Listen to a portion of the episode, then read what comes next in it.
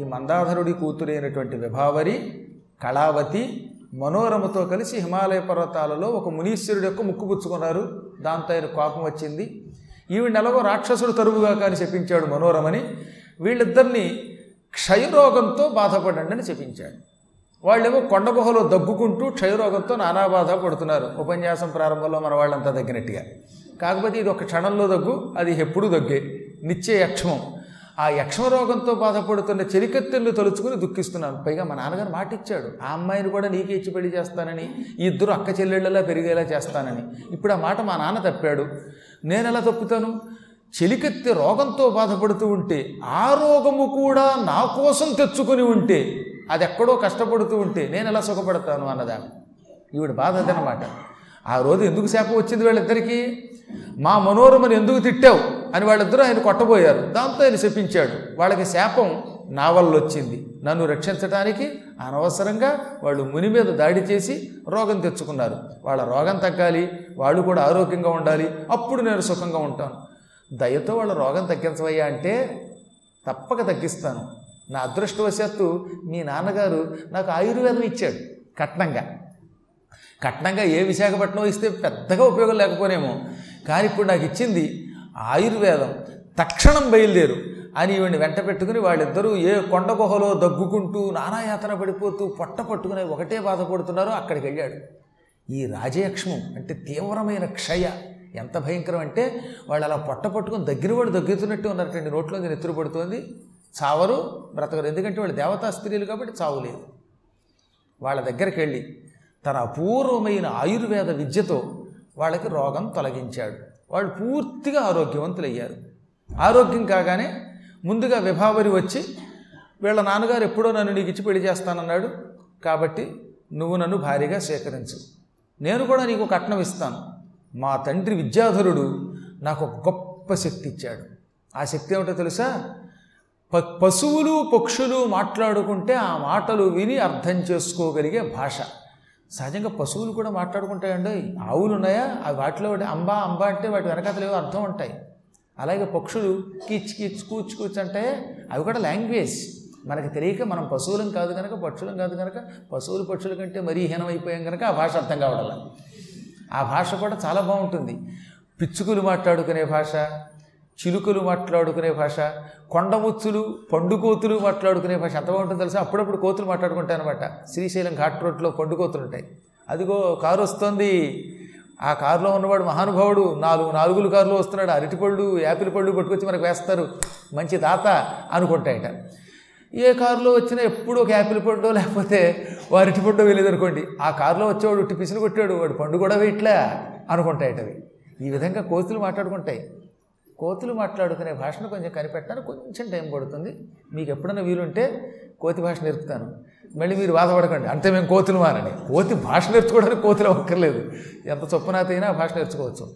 అలాంటి కోతులు ఈ కొండముచ్చులు పక్షులు ఇవన్నిటి యొక్క భాష తెలుసుకునేటటువంటి విద్య ఉన్నది. ఆ విద్య నీకు ఇస్తున్నాను అన్నదట. ఆ విద్య పుచ్చుకుని ఆవిడ సేకరించాడు. ఇప్పుడు కళావతి లేచింది. ఆవిడనే కాదు నన్ను కూడా సేకరించు. మేమిద్దరం కలిసి మేము ముగ్గురు కలిసే ఉంటాం. అని తన చరిత్ర చెప్పింది. పూర్వం ఈ హిమాలయాలలోనే పారుడు అని పేరు కలిగిన ఒక బ్రహ్మర్షి ఉన్నాడు. ఆయన కఠోర దీక్షతో తపస్సు చేసేవాడు. అత్యంతమైన ఇంద్రియ నిగ్రహం కలిగినవాడు. ఆయన తపస్సుకి ఇంద్రుడు వణికిపోయాడు.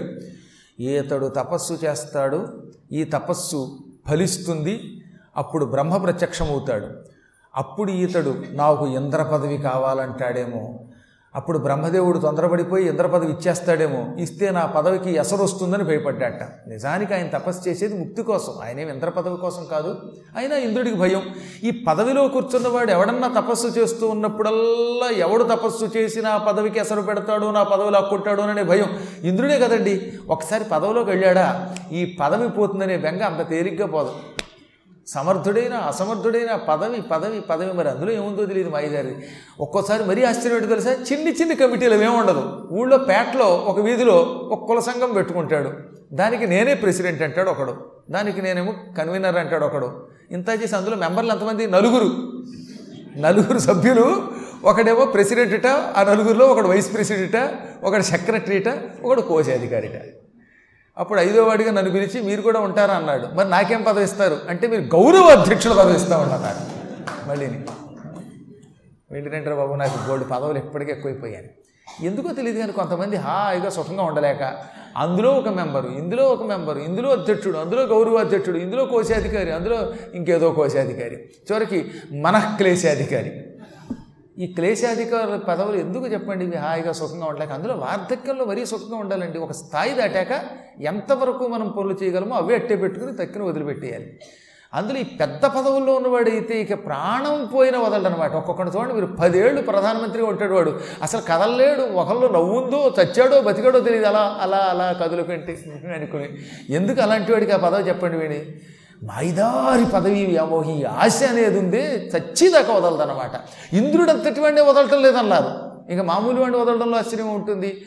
అందుకని ఇంద్రుడు భయపడిపోయి ఇతడు తపస్సు చేస్తాడు బ్రహ్మ ప్రత్యక్షమవుతాడు ఇతడు నా పదవి లాక్కుంటాడు అనుకుని పుంజిక స్థల అని పేరు కలిగిన ఒక అప్సరసని పంపాడు. ఓ అప్సరస నువ్వు పరమసుందరీమణివి నీ నృత్యంతో ఆ మహర్షి తపస్సంతా పాడు చేయన్నట్ట. ఈవిడొచ్చి సంవత్సర కాలం పాటు అక్కడ పాటలు పాడింది. ఆయన సంవత్సరం దాకా కదలలేదట మెదలలేదట ఎంత తపస్సు చేసినా ఆయన చెక్కు చెదరకుండా అలాగే ఉన్నాడు.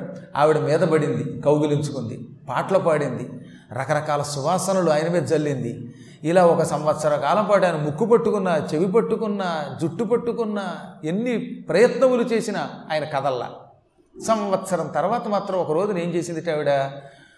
ఓ మంచి సువాసనతో కూడినటువంటి తాంబూలం వేసుకుని ఆయన ముక్కుల దగ్గర ఉఫ్ అని ఆ సువాసనకైనా అని ఒక్కసారి కళ్ళు విప్పి చూశాడు. చూడగానే పుంజిక స్థల అనే అప్సరస కనపడింది.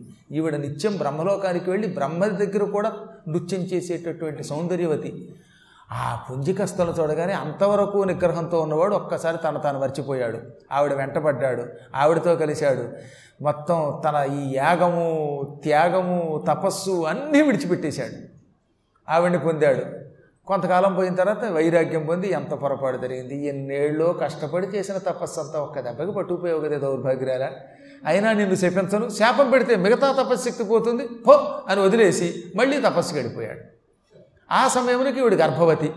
ఒక కూతురు పుట్టిందిట. ఆ కూతుర్ని అడవిలో వదిలేసి ఆనాడు శకుంతలని మేనకు వదిలేసినట్టుగా ఆవిడ స్వర్గానికి వెళ్ళిపోయింది. పది రోజుల పాటు కేవలం అడవిలో ఎవరూ దిక్కులేని చోట ఈ చంటిపిల్ల బ్రతికింది. ఆ చంటిపిల్లను చూసి చంద్రుడు జాలిపడ్డాడు. వెంటనే తన కిరణములను అమృతముగా మార్చి నోట్లో పోశాడు. అసలు చంద్రుడి యొక్క కిరణములే అమృత కిరణములు. అందుకే చంద్రుడికి సుధాకరుడు సుధా అంటే అమృతం కరము అంటే కిరణము సుధాకరుడు అమృతము వంటి కిరణములు కలిగినవాడు. ఆ అమృత కిరణములు నోట్లో పోసి పది రోజులు పెంచాట ఆ అమృతంతో ఆవిడ దేవత అయిపోయింది. ఆ తర్వాత చంద్రుడు తపస్సు చేసుకుంటున్న ఆ పారుడనే బ్రహ్మర్షి దగ్గరికి వెళ్ళి ఏమయ్యా నువ్వు పుంజికస్థల ద్వారా ఒక కూతుర్ని కన్నావు ఆ కూతురేమో అడవిలో దిక్కు లేకుండా పడి ఉన్నది సింహాలు పులులు వంటి జంతువులు దాని మీద పడకుండా ఇన్నాళ్ళు నేను రక్షించాను. ఆహారం లేని దానికి చంటిపిల్ల గనక తల్లిపాలు కావాలి కదా అలా పాలు లేకుండా ఉన్నదానికి నేను అమృత కిరణములు పోసి పెంచాను. కానీ ఇది నా బాధ్యత కాదు. తండ్రివి నువ్వు ఏం చేస్తావో? ఆవిడ పెంచు. అనగా ఈయన మళ్ళీ తపస్సు మాని ఆవిడ తీసుకెళ్ళి పెంచాడు. చంద్రుని యొక్క కళల వల్ల పెరిగింది కనుక కళావతి అని పేరు పెట్టాడు. ఈ విధంగా కళావతి అని పేరు పెట్టబడినటువంటి ఆ అమ్మాయిని నేను ఆ పారుడికి పుంజికస్థలికి పుట్టినటువంటి స్త్రీని కొంతకాలం మా నాన్న నన్ను పెంచాడు రకరకాల విద్యలు నేర్పాడు. ఓ మంచి సంబంధం చూసి నన్ను ఇచ్చి పెళ్ళి చేసి ఒక వ్యక్తికి ఆ తర్వాత తపస్సుకు పోదాం అనుకున్నాడు. భవిష్యత్ ఎలా ఉంటుందో ఎవడికి తెలుసు? అంతటి బ్రహ్మర్షి తపస్సు మాని కూతురి వ్యామోహంలో పడి నన్ను పెంచి పెద్ద చేశాడు. నా కోసం సంబంధాలు వెతికాడు.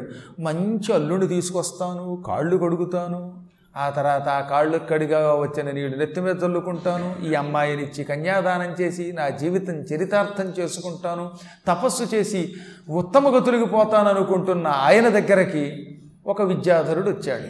వచ్చి విద్యాధర స్త్రీల కంటే కూడా నీ కూతురు చాలా అందంగా ఉన్నది నీ కూతురు నాకు ఇచ్చి పెళ్ళి చేయన్నట్ట అప్పుడు ఈయన అన్నాడు చిచ్చి విద్యాధరులకి గాంధర్వులకి ఇవ్వను మంచి నిష్ఠ కలిగిన వాడు పరాక్రమవంతుడు బుద్ధిమంతుడు విద్యలు నేర్చుకున్నవాడు అటువంటి కుర్రాడికి ఈ అమ్మాయినిచ్చి పెళ్ళి చేస్తాను. నీలాంటి దౌర్భాగ్యుడికి ఇవ్వను అన్నట్ట? దాంతో ఆ విద్యాధరుడికి ఒళ్ళు మండిపోయింది. ఒకరోజు రాత్రి నిద్రపోతున్న మా తండ్రి దగ్గరకు వచ్చాడు. పెద్ద కత్తితో ఒక్క దెబ్బకి మా తల తండ్రి తల నరికేశాడు. చంపేసి నన్ను పట్టుకోబోతుంటే నేను పెద్ద పెట్టున ఏడ్చాను. ఒక పక్కన తండ్రి చచ్చిపోయిన బాధ మరో పక్క ఈ విద్యాధరుడు చెరబడుతున్నాడనే బాధ. ఆ బాధతో ఏడుస్తూ ఉంటే చుట్టుపక్కల వశిష్ఠుడు మొదలైన ఋషులు ఉన్నట్టు వశిష్ఠుడు కూడా ఉన్నాడు అక్కడ ఆ సమయంలో. ఆ మహర్షులు వచ్చి హుంకరించి ఆ విద్యాధరుడిని భస్మం చేశారు. వాడి ఏ విధమైనటువంటి దోషం వాడి వల్ల నాకు అంటకుండా వాడి వల్ల నేను ఏ బాధ పొందకుండా కాపాడారు. ఆ తర్వాత అమ్మాయి కాలప్రభావాన్ని ఎవరం దాటలేం. నీ తండ్రి తపస్సు చేసుకుని తపశ్శక్తితో ఊర్ధ్వలోకాలకు వెడతాడనుకుంటే చచ్చి ఊర్ధ్వలోకాలకు పోయాడు పాపం. ఆయన కోసం ఏడవకు. ఆయనకి సంస్కారం మేము చేస్తాం. సంస్కారం అంటే దహనం వంటి కర్మలు. ఆ కర్మలు మేము చేస్తాం.